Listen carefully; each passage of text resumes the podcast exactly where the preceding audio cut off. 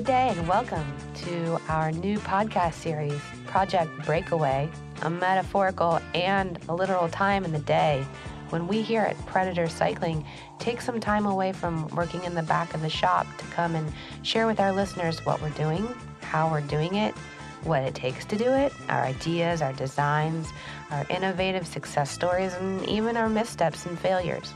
If you find yourself with an interest in bicycles, uh, composite manufacturing, out of the box design, or even curiosities beyond, I encourage you to stick with us, settle in, and learn a little.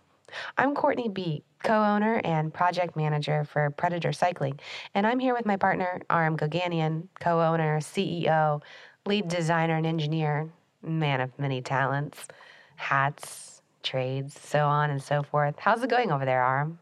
It's going pretty well, especially if you keep talking to me like that. well, um, big day. It's the launch of our new podcast here at Predator Cycling. We previously had a podcast about, I don't know, four or five years ago. Yeah. Um, it was called uh, Feed Zone. Feed Zone. I can't believe I forgot. uh, where we took our lunch breaks at the shop with our employees who were no longer with us, but we were also in California at the time.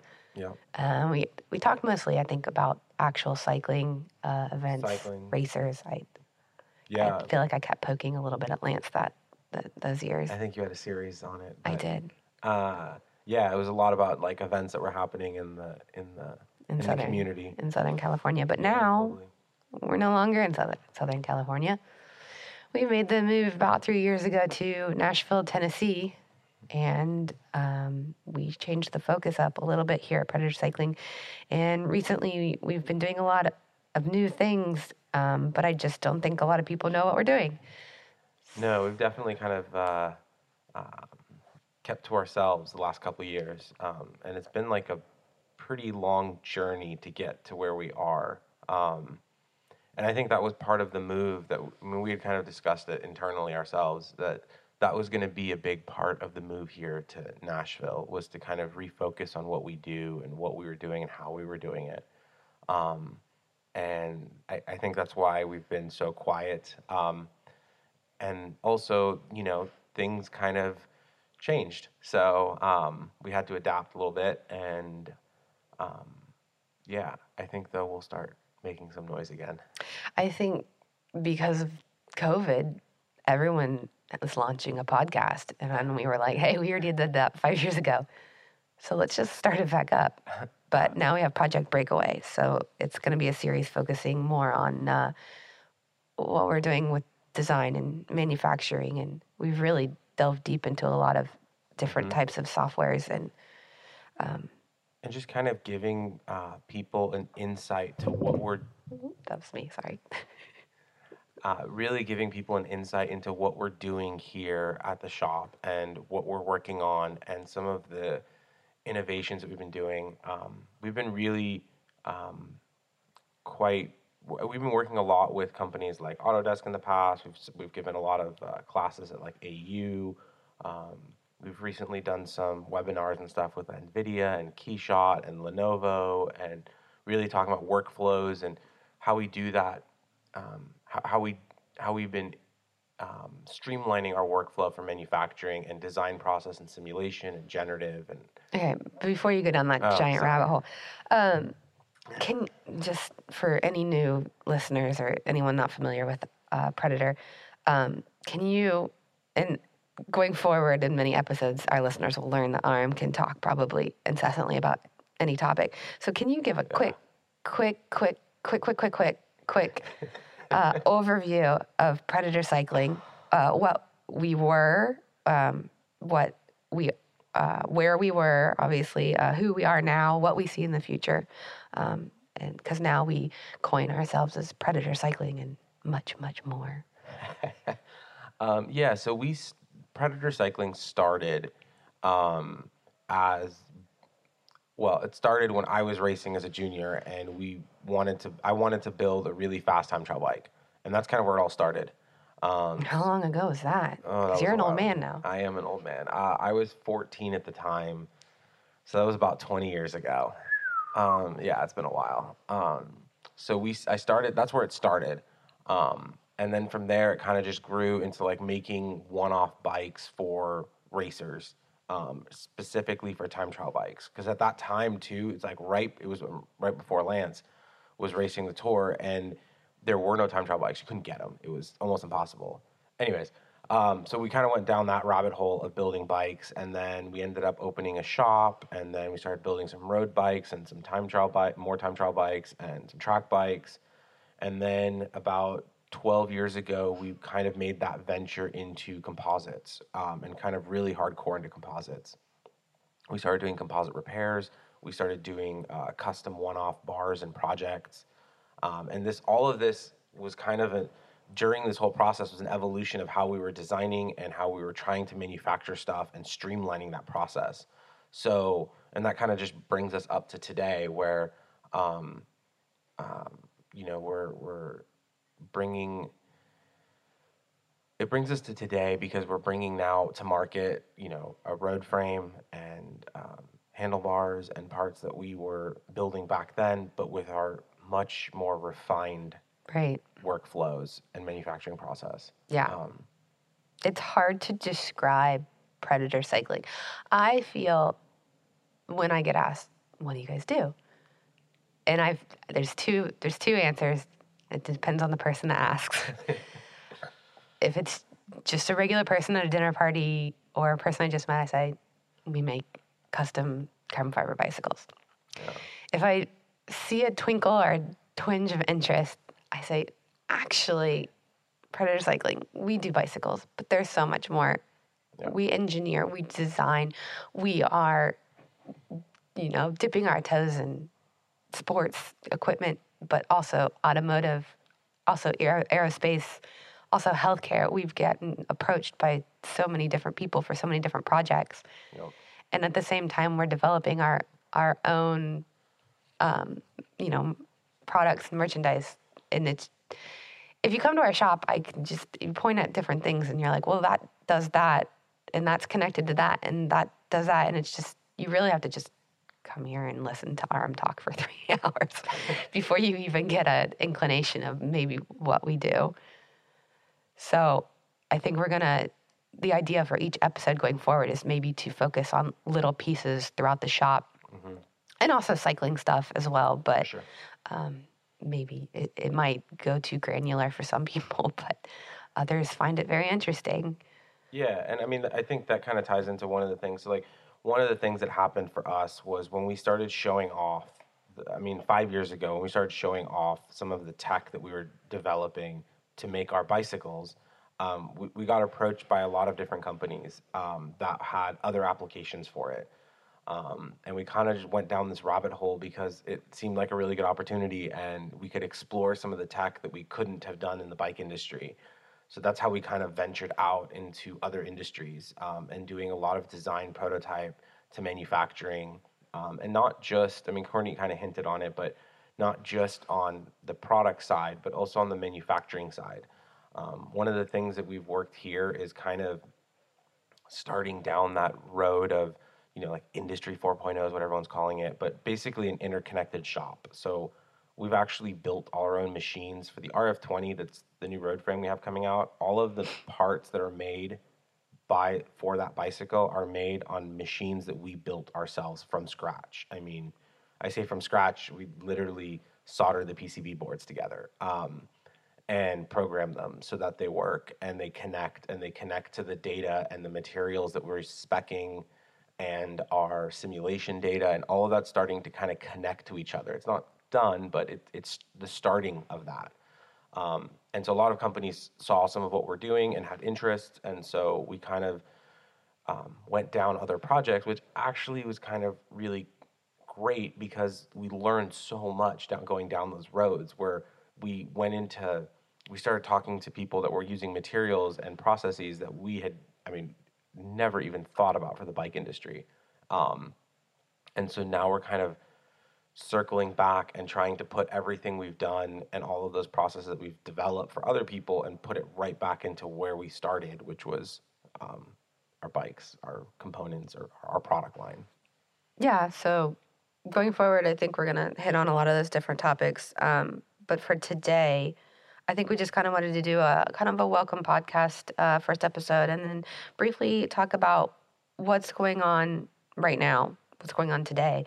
So um, we have many projects going on, but I wanted to discuss our largest failure of a launch today, our new road frame RF20, um, and discuss gosh, discuss COVID and cycling and business and small business. And why are we keeping this bike that had such a failure of a launch up on our website live? Why are we pushing it? Why are we keeping it relevant? Well, let's discuss what went into this bike. There are so many cool technologies um, that we'll focus on coming up here in the next few weeks, but um, each piece definitely needs its own highlighted episode. But um, so many parts went into the design of this frame, softwares, hard softwares, hardwares, etc. Uh, time, time, time. Yes, lots of time. Time, time. Anyway, um, Aram, what is who's the RF24? How is it different from any of our previous Predator frames, as well as how is it different from any other frame on the market? You're you know the bikes bike industry is apparently everyone tells us is smoking right now during covid but what they don't realize is yes that's your average consumer you know big box store frame that's selling off the market, not Right. necessarily your high end, ridiculously high tech bicycles.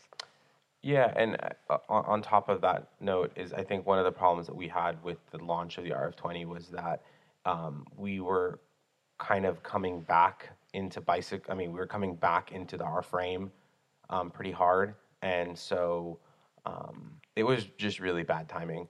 But um, the the RF20 is really our first product that uses what we were talking about earlier of this whole system, this new system of manufacturing and design.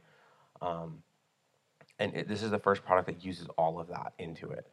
Um, one of the things that makes the RF20 so different is uh, we use both uh, generative design and we used uh, topology optimizations with composites um, to design this bike. Um, so What does that mean? um, it basically means we had some really big computers trying to figure out how the material should be structured and laid up so that it meets our um, requirements. So, our ride requirements, our deflection, forces, loads that we put on the bike, um, and how the bike is supposed to respond. And um, So previous bikes that we made, how did you how So how's the- that different? the orig- the very first bikes we ever made were all aluminum and scandium frames that were extruded tubing, um, you know, aluminum tubing um, that were cut, mitered, and welded together. That was the very first bikes. When we started introducing carbon to that, we would start buying carbon fiber tubes from suppliers and then bonding that to our aluminum frames um, and building bikes. And then from there, we evolved to doing what's considered now a tube to tube construction, um, which you take cured carbon fiber tubes, cut them, um, miter them so that they fit together nicely, um, glue them, wrap them in carbon fiber, and cure them. And then from there, we kind of evolved to um, 3D printed core systems and um, internal mandrels that were stay in place cores that would be wrapped in carbon and done. I see a lot of that with small builders on Instagram. Mm-hmm. Um, For sure. their evolution is using 3D print and just kind of wrapping it with carbon and calling it a day. Um, yeah, so I mean, there's a lot of different ways to use 3D print. We started using 3D print for some of our molds and stuff about I think five or six years ago. We started doing that. Um, there, there's definitely pros and cons to it. Um, it gets hard when you start getting into higher temp stuff. It gets a little tricky to do, um, and it also gets really difficult on trying to balance the, the the the material properties of the 3D print and the composites. When you start doing simulations on it, you can see that there's there's issues with it, um, and collaborating those two together is, is actually a lot more complicated than it seems. Um, and also, you have a if you have a structural core, the big thing on if you have a structural core inside of your composite part, you want to be able to simulate for that core with the composite layup so that you're not redundantly adding material to the part that doesn't need it. So it, it gets a little tricky. Um, And that's something a lot of other companies, small bicycle builders, just don't have access Oh, for to. sure. It's hard to get those types of it is. softwares. And we luckily have, you know, you who can figure these things out also, I mean, that, that kind of ties back into the idea of when we kind of left doing more bike work and went into other fields. Um, I mean, we have a simulation suite of software that's, you know, very expensive, very high level simulation software that most bike manufacturers, small or large, don't have access to. Um, and the reason we had access to it was because we were working on other projects. Right. Um, But not even access, just the wherewithal to even know how to utilize the software. Uh, I, I look at you, your you working and I see colors and lines and you lead, you know the material sciences behind these things and you can figure things out that big corp you know aerospace is working on these are the people Oh. we're speaking to yeah. and we say you know "Oh, we're just a bike company well, yeah we're a bike company making you know aerospace grade bicycles Uh, yeah, we actually, it's funny you say that. We actually just did a uh, AU, our last AU panel. which was- is autodesk uh, university which is Autodesk University. Um, we taught a couple classes there, and the last one we did was a panel, um, which was talking about the integrations of kind of uh, of ANSYS, which is one of the big simulation softwares that we use, and Autodesk. Um, and the two panel people was was um, from Predator Cycling and then uh, Firefly, which is uh, kind of SpaceX. They're competitors to SpaceX. They're kind of the race to make a rocket to go to space. right Um, so it's kind of interesting, and it was really interesting to talk to talk to them because a lot of the processes that they were using was the same stuff that we were doing. Obviously, the scale is different, Right. And the product is way different. But it was really cool to hear that it's like, oh, we're doing a lot of the same stuff. We're and the using this. funding is really different oh, the de- yes, the funding is drastically different. we do what we can with what we have and i think we've sure. done a lot Uh, no, for sure. Um, but kind of tying back into the RF20 and why it's so different, one of the things is, I mean, not only did we use these types of design tools to design the product, but also if you actually look at the fundamentals of how the bike is made, um, so the RF20, the entire front triangle is a monocoque front triangle. So that means that it's a singular piece. Um, there's not, it's not bonded together in joints. Um, and in the bike industry, that's kind of it's kind of controversial about how good that is or bad that is, and there's there's pros and cons to it for sure. Um, the reason we went with monocoque um, is because on a simulation and construction point of view, it is far superior to have a monocoque piece than having a assembled unit. Um, and there's a lot of intricacy in w- why I say that, but um, one of the main reasons is is that you can actually design the materials to cohesively work as a unit together instead of using them as separate pieces that are bonded together and relying on the structural integrity of the bond to transfer the energy between the bikes. Um, and so monocoque is that, and also to be able to make a monocoque frame with very precise layups is really hard, uh, especially for a bicycle because of all the shapes and sizes and how to get parts in and out. And I think that was very intriguing on its the level of difficulty to do it. for Um, you to design yes. for um, me to lay up Oh yes, no. it's a pain pain in the butt Yes. Um, and the other thing that's different about the RF20 is is that it is um, it is entirely built of reusable expanding mandrels. Um, and for those of you that don't know what that is, it essentially what we mean by that is there is an inner structure to the bike um, that is laid up. We lay up both on the tool, the, the mandrel, and in the mold, and then we apply. We, we put the mandrel inside the, the mold, and it there's a very complicated curing, heating, ramping, vacuum, air supply system that goes inside of it. But basically, we control that so that we can control the thermal properties of the mold and the ramp schedule of the epoxy system that's in it, and we can compress it. And we're actually able to achieve, um, depending on the part, anywhere between 400 and 650 psi of internal pressure, which is a lot. Um, and then we can actually remove the mandrel from the inside of the frame, so there's no structural core in the frame. And then uh, we can actually reuse the mandrel systems. right So it's looking at it from the the RF20 is really complicated, and it was also a really big challenge to try and make it reasonably priced. right The the price was very difficult. there's a s- secret not so secret sauce on the insides but it's pretty amazing that two people in a small business were able to yeah. to do this and Well, and the thing is, is like, I mean, if we had, uh, like, if we were looking at aerospace where we had a much larger budget, we could have done this. There, there, there are techniques to do this exact process, but the frames would have cost twenty-five, thirty thousand dollars a piece. Um, Right. and so, Well, you slap a name on it, like Tesla or something. and Yeah. you sell a bottle of whiskey for around thousand dollars and yeah, sell a hundred of them. uh, no, for sure. So, I mean, for us, that was a real big challenge because we had ideas. That's a good idea. We should start selling our own branded alcohol with our Predator bike. there you go. I'll make some moonshine in the tub tonight. Get it going. Uh, but yeah, that was that was a big challenge for us was to bring it into a, at a price point that was competitive that we could actually accomplish and do and scale. So Right. Well, I think we're going to go into the RF20 a lot in more and further detail here in the next episode or two. Um, I just wanted to briefly touch on it here in this yeah, this intro. Um, just to pump it here for a second, it is available online at predatorcycling.com. Currently 10% off pre orders with free shipping.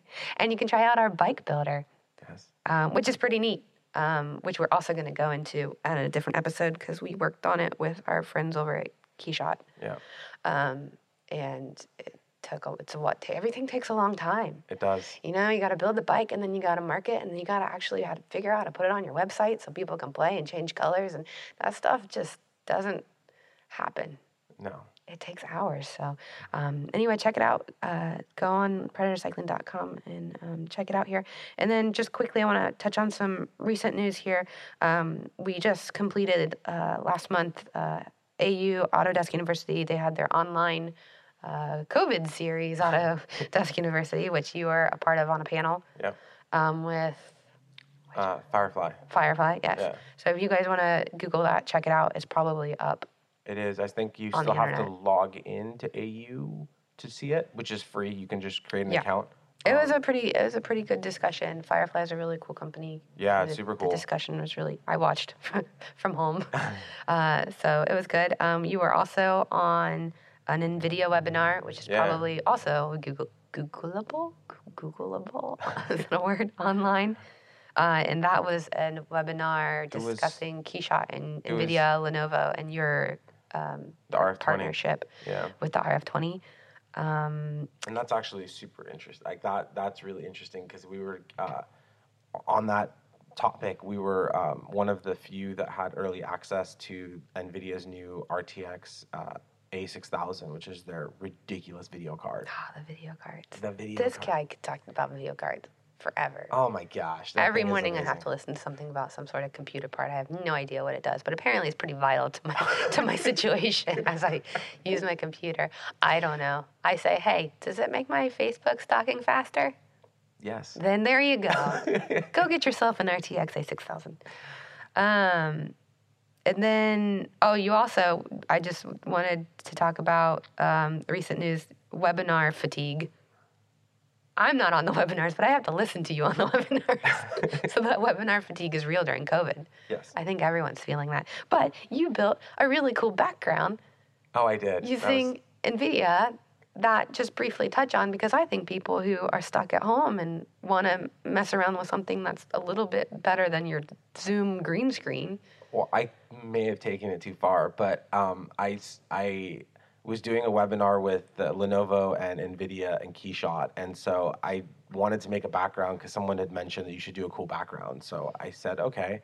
So I took Keyshot and made a, a- a, warehouse setting and then dropped our RF20 in it and built, modeled in in Fusion all of the parts and then did that as a background and rendered it out really ridiculous high resolution because we have an RTX A6000. So yeah, I, I'm actually then- I'm gonna take a screenshot of Oh, your yeah, background, sure. and I don't know where I'm I'm placing this. Probably in the news section of our website if you want to check out a, a picture of Aram's backdrop shop.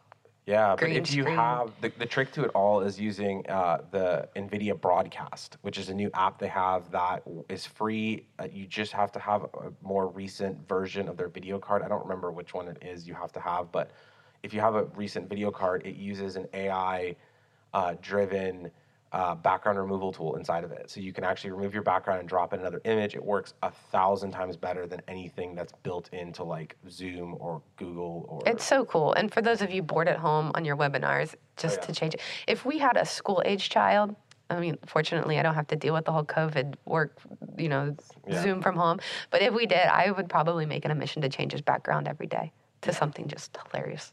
Oh, I would do it. I would do. I would render out images for him every week. It was just him and his best friend, him and Mickey and his best friends. Anyway, it's a pretty cool um, Yeah, function option. for sure. Um, and then quickly, what to look forward to here on uh, future podcasts. Um, we're going to discuss our manufacturing methodologies. Um, we've come up with a fun little system, I think, that even though it's specific to us, I have a feeling it's gonna it's gonna become a thing. And uh, we're, we want to discuss, um, obviously, the RF20 again. Um, we want to discuss uh, material properties, different types of carbon fiber, everything going on here in the back of the shop. We're going to talk about softwares, um, hardware partners, um, future products. We are really excited. We're going to bring some 3D print, new 3D print manufacturing Yeah.